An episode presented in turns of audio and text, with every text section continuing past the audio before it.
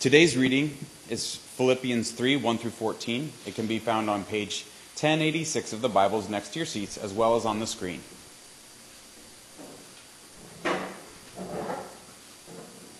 This is God's Word. Further, my brothers and sisters, rejoice in the Lord. It is not trouble for me to write the same thing to you again, and it is a safeguard for you. Watch out for those dogs, those evildoers, those mutilators of the flesh, for it is we who are the circumcision, we who serve God by his Spirit, who boast in Christ Jesus, and who put no confidence in the flesh, though I myself have reasons for such confidence. If others think they have reasons to put confidence in the flesh, I have more. Circumcised on the eighth day of the people of Israel, of the tribe of Benjamin, a Hebrew of Hebrews. In regard to the law, a Pharisee. As for zeal, persecuting the church. As for righteousness based on the law, faultless. But whatever were gains to me, I now consider loss for the sake of Christ. What is more, I consider everything a loss because of the surpassing worth of knowing Christ Jesus my Lord, for whose sake I have lost all things. I consider them garbage, that I may gain Christ and be found in him, not having a righteousness of my own that comes from the law, but that which is through faith in Christ, the righteousness that comes from God on the basis of faith. I want to know Christ, yes to know the power of his resurrection and participation in his sufferings, becoming like him in his death, and so, somehow, attaining the resurrection from the dead. Not that I have already obtained all this, or have already arrived at my goal, but I press on to take hold of that for which Christ Jesus took hold of me. Brothers and sisters, I do not consider myself yet to have taken hold of it. But one thing I do, forgetting what is behind and straining toward what is ahead. I press on toward the goal to win the prize for which God has called me heavenward in Christ Jesus. The word of the Lord. Hi. Please uh, pray with me. God, thank you for this time to come together. Uh, thank you for the people that are here. For whatever reason, we showed up today, um, whether we felt like um, it was habit or it's something that we were supposed to do and we showed up for that reason, or whether we're honestly, sincerely excited to come here and we expect to meet you. For whatever reason we're here, we pray that you would um, speak to us and work in our lives in the area that we need it most. And that you would use these words um, to bless us and to honor you. Amen. Well, let me start uh, by saying I'm so excited to be able to preach on this passage today.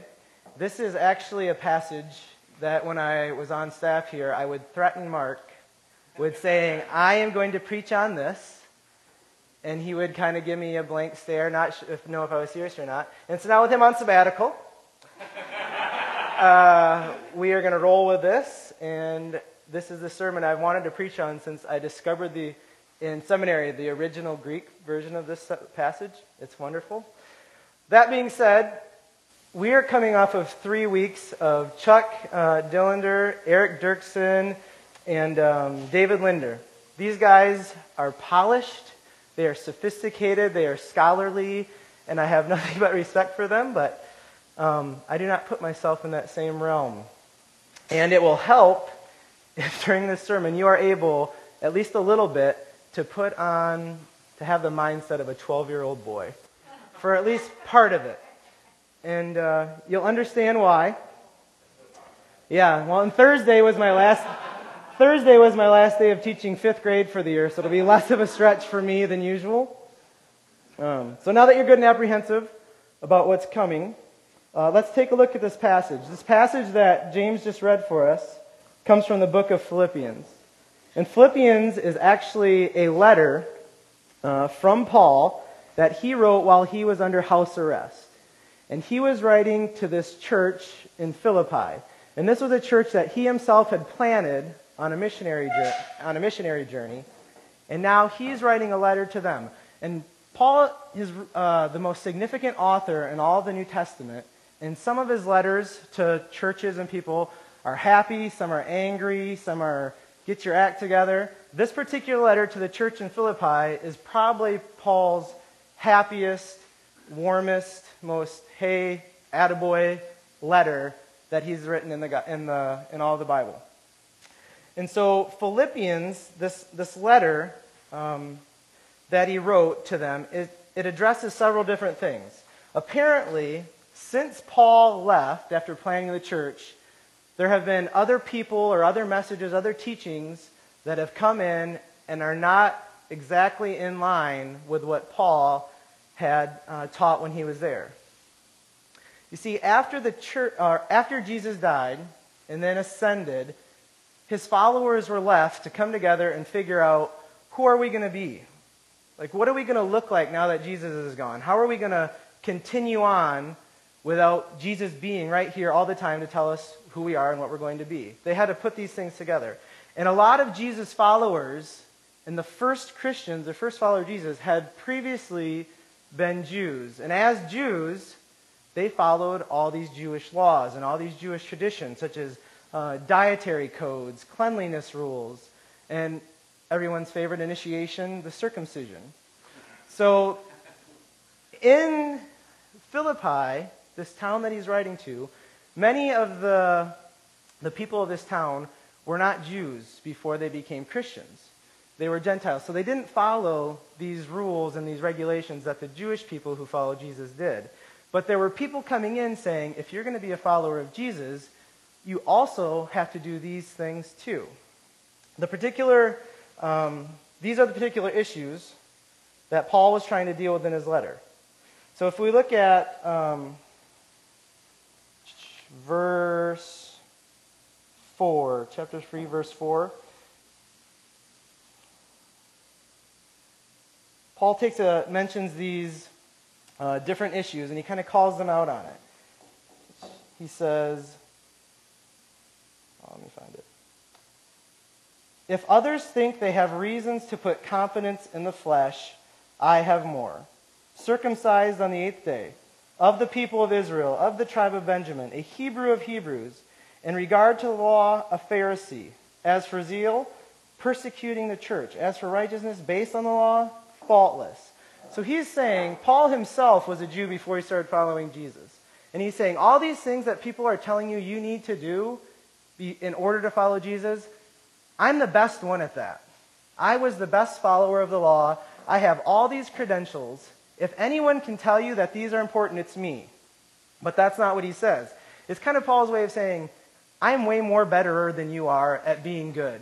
I can do these things better than anybody that's telling you how to do them.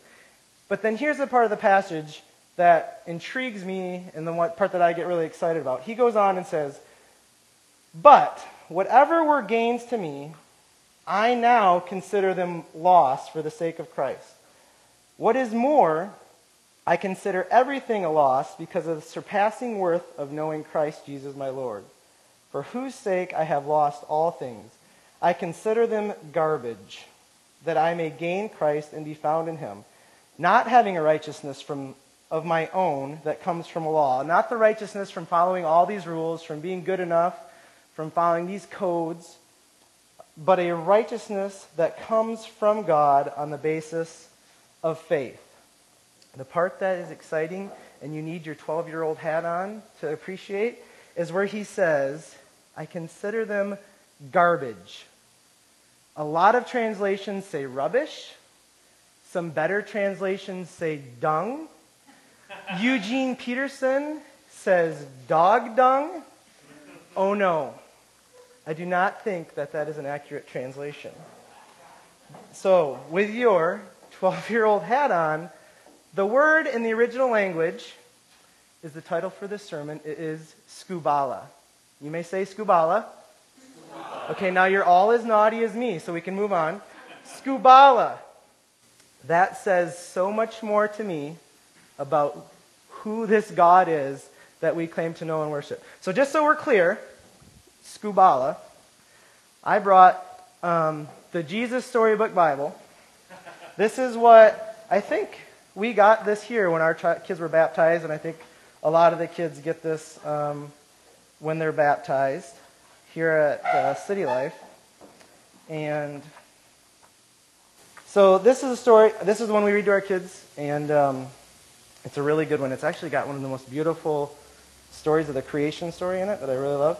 But here we go. It was Passover, the time when God's people remembered how God had rescued them from being slaves in Egypt. Every year they killed a lamb and ate it. The lamb died instead of us, they would say. But this Passover, so this is still a Jewish holiday, so it's still part of that. This Passover, God was getting ready for an even greater rescue. Jesus and his friends were having the Passover meal together in an upstairs room. But Jesus' friends were arguing. What about? They were arguing about stinky feet. Stinky feet? Yes, that's right, stinky feet. Now, the thing about feet back, in, in, uh, back then was that people didn't wear shoes, they only wore sandals, which might not sound unusual, except that the streets in those days were dirty. And I don't mean just dirty, I mean really stinky dirty. With all those cows and horses everywhere, you can imagine the stuff, the skubala, on the street that ended up on their feet. So, anyway, someone had to wash the dirt, the skubala, but it was a dreadful job. Who on earth would ever dream of volunteering to do it? Only the lowliest servant. If you're still not clear, think about. Do you remember in Forrest Gump when all of a sudden one day he said, I just decided to run? And he was running back and forth from coast to coast, and he inspired all these people, and they started following him. And then people would come up and ask him questions to get insight. And the guy, one guy ran up to me and said, Hey, I'm in the bumper sticker business, and I thought since you inspired all these people, maybe you could help me come up with a slogan. And then all says, Whoa, man, you just stepped in a huge pile of dog skubala. And Forrest says, It happens. He's like, What? Skubala? And for sometimes, and the guy stands there. And then you see the scene of this pickup truck driving away with its bumper sticker that says, Skubala happens. Skubala. That is the word I believe is the best definition for this word. In case you're still not clear, if you were here last week, David Lindner showed a video from Hunger Games. And he explained it beforehand, saying, okay, now this whole movie has like two naughty words in it. One of them shows up in here. That is the word. That is the word, I believe. Why does this matter? Why does this change things? Why do I, not just because I'm still a 12 year old boy, why do I get excited about this? Well, if you had to, if someone asked you, what do you think Jesus' main message was when he came to earth, what would you say? Any guesses? Love. Actually, in the Gospel of Mark, love is mentioned five times. Only three of those times is it actually talking about loving God and loving your neighbor. Um, but what's mentioned, any other guesses? Forgiveness. Forgiveness, part of it. The gospel, I thought someone would say gospel. Anytime gospel or good news is used here, God also refers to the good news of the kingdom of God. God, Jesus' biggest reason and the biggest thing he promoted and talked about was this kingdom, initiating this kingdom of God, telling people the kingdom of God is here. Here is, I'm going to read from Mark chapter 1, starting at verse 14. This is the first, the first words that Jesus says in uh, the Gospel of Mark. After John the Baptist was put in prison, Jesus went into Galilee, proclaiming the good news of God the time has come, he said. The kingdom of God has come near. Repent and believe the good news. So, this kingdom, when we think of kingdoms, we think of territory and this area of rule. That's not the type of kingdom, obviously, that we're talking about. We're talking about this a spiritual kingdom. Essentially, it's about the providence of God as He establishes His will on all of creation, on every relationship, on every action that we do, God's will being established. When we say the Lord's Prayer here in a little bit, we're going to say, Our Father who art in heaven, hallowed be thy name. Thy kingdom come. Your kingdom, your will be established in all of our relationships, and all of our motives, on all of the things that we do. May your kingdom take over. Your will and your providence take over. So, we've got this kingdom that's made up of some of the things that you mentioned love, forgiveness, kindness, gentleness. And Jesus gives lots of examples through parables where he starts out saying, the kingdom of God can be thought of as, and he'll tell a big story about what it's like. And these are stories about lowlifes getting brought into this kingdom also. People that wouldn't be welcomed into other kingdoms are a big part of this, this kingdom of God. So essentially, what I see is we've got the kingdom over here, that, that the kingdom of God that's being promoted, and everything else, skubala.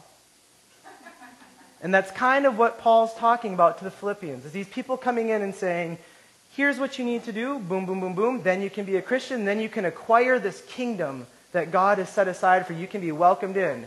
And Paul says, all these boom, boom, boom, boom, skubala. It's offered to you as a gift of God. This righteousness is nothing to do with anything you're trying to do. Any way that you try to uh, acquire this peace, this love, this gentleness, this beautiful relationships, anything you're doing to get that, skubala. This kingdom is a free gift. I'm so glad you are here with your 12 year old mind. All right. So, when Paul talks about all these things he considers skubala, he's very specifically talking about those attempts that we're making. The examples he used refers to exactly things, actually, that God had originally asked them to do.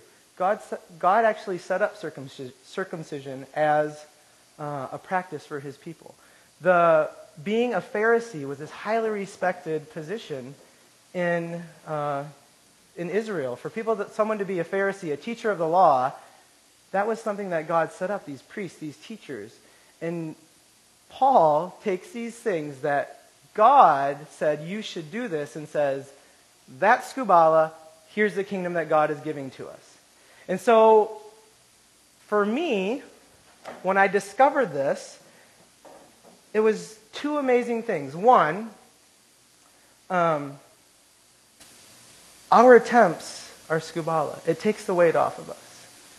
Yeah, we want to be kindness, we want this peace, but it's already offered to us. It's this kingdom that God has set up for your life without it. The other thing is, this was the big one for me God can handle us calling things skubala in our lives. We have the freedom, not necessarily freedom to be crude and for swearing, whatever. That's, I think it's funny, but um, I also think it gives us freedom to be human. To be human and to be broken. Uh, I heard a story about a family, it was a Christian family, and through some terrible, ugly travesty, they lost one of their children. And their, they, their feeling was that because we're Christians, we need to somehow turn this around not let people know that we're broken, not let people know that we're experiencing pain. Praise God, even in this hard time. We're still okay because we've got. No, I, I don't think that's what God, or anywhere in the Bible, I find it saying that. And I think that's inhuman. I don't think that's what we're asked to be. I think we're asked to be like, this is skubala, what we're going through and God's okay with that. As I studied the, found this word, I also was going through the Psalms.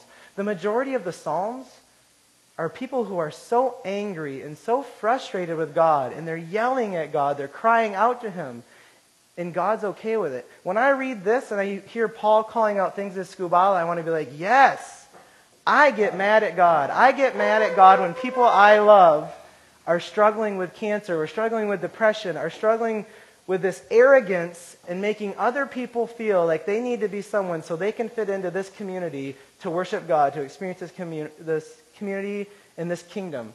I think that's skubala, and that makes me angry. And reading this, I feel like we've got a God that's okay with us being angry about things we need to be angry about. And to calling them inappropriate, very offensive terms. This was a very offensive term. This is the only place in the Bible this word is used. And God's okay with it. He can handle it. We have a God who knows Skubala exists in our lives. He's not trying to lie to us and say, You're okay because I'm on your side. Everything's going to be perfect. That's not the God that I know. I look through the Bible and I see a God that says, Yeah, there's a lot of that. You are having, that is not how I intended things to be. That is painful. That is awful. This is not how I created this world. That is Skubala. That is not my kingdom. We have a God who is honest with us and allows us to be honest with him. And for me, that is so freeing. One of my favorite parts of this service and coming together is when we do confession. Because every week, I am, I am reminded that I can be who I am. I can be someone who is covered in skubala inside and out, and I can still come here, and you guys aren't any better than I am. You are too. And we have a God that reaches out and said, Here's my kingdom. Here's my kingdom of peace. Here's my kingdom of love, of forgiveness, of acceptance. I don't care what you're covered in. I know it exists, and I still want you to be a part of this, and I want you to extend this invitation to others. I have a God who knows what skubala is. How does our God know what skubala is? So, same story. The pictures of the little steamy piles on the road, man holding a nose. Next page. Uh, we ended. Only the, who, who on earth would ever dream of volunteering to do it? Only the lowliest servant. I'm not a servant, Peter said. Nor am I, said Matthew. Quietly, Jesus got up from the table, took off his robe, picked up a basin of water, knelt down, and started to wash his friend's feet. You can't, Peter said. He didn't understand about Jesus being the servant king. If you don't let me wash away the dirt, the skubala, Peter, Jesus said, you can't be close to me. Jesus knew that what people needed most was to be clean on the inside. All the dirt and skubala on their feet was nothing compared to the sin and skubala in their hearts. Then wash me, Lord, Peter said, tears filling his eyes. All of me. One by one, Jesus washed everyone's feet. I'm doing this because I love you, Jesus explained. Do this for each other. I have a God who covered himself physically in Skubala and spiritually in Skubala on the cross in order to extend his kingdom to me. My kids have this game where they are at an age where they'll take something in their hands and they'll say, Which one do you want, this hand or this hand? And then they open it and show what's in it. I don't know if your kids have done that. So in the van the other day, Grace was sitting and she said, Cope, which hand do you want? This hand, and so these are imaginary things, it wasn't literal. They just kind of play, oh, this is a good one, this is bad. Cope, what do you want? Which hand do you want? This hand has poop and pee and dirt. And my kid's not stupid. He didn't even wait for her to finish. He goes, Well, I want the other one. she said, Oh, well, that's friends and family and good. And so now, every once in a while, we'll say, Which hand do you want? Well, which hand do you want? Do you want the hand? I constantly choose a hand full of skubala instead of hands that are offering me this beautiful kingdom of peace and acceptance and love. And I know you do too. And it's a part of this brokenness that we experience. And God does not say, Shame on all of you, you should not do that. He knows. He knows that Skubala exists. He knows that it fills our hearts, it fills our lives. And He's there to be there with us, not to make us deny it, to not to make us be like, well, I shouldn't be like this because I'm better and I ha-. well, you're not. And that's okay. That's what this kingdom is for. It's for people covered in it. And I'm so thankful that this kingdom is extended to me, a person covered inside and out by the skubala in our lives, and it's okay. Please pray with me. God, thank you so much for letting us uh, be honest with you, for being honest with us about the pain and the brokenness and the skubala in our lives. Thank you for loving us regardless uh, of what we are covered in. And thank you for taking it on yourself to clean us on the outside, to clean us on the inside, to offer this righteousness, to offer this kingdom of peace and joy and forgiveness and acceptance, um, and to not make it our responsibility because we would never be able to do it. Um, amen.